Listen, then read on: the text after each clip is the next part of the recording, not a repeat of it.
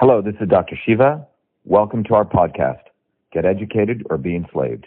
Episode one hundred eighty-seven, air date October twenty-third, two thousand seventeen. But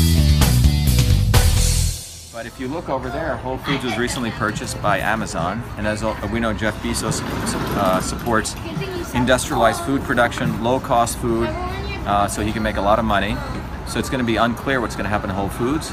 But we're here to make sure that we have real food and real medicine, and people uh, are tired of the career politicians doing dirty deals. Both Republicans and Democrats have been supporting Monsanto. Elizabeth Warren supported Monsanto when she voted for the Monsanto Protection Act. And moreover, she voted against Bernie's G M O labeling bill. She's a complete fraud. She's part of the establishment. She's part of the not-so-obvious establishment.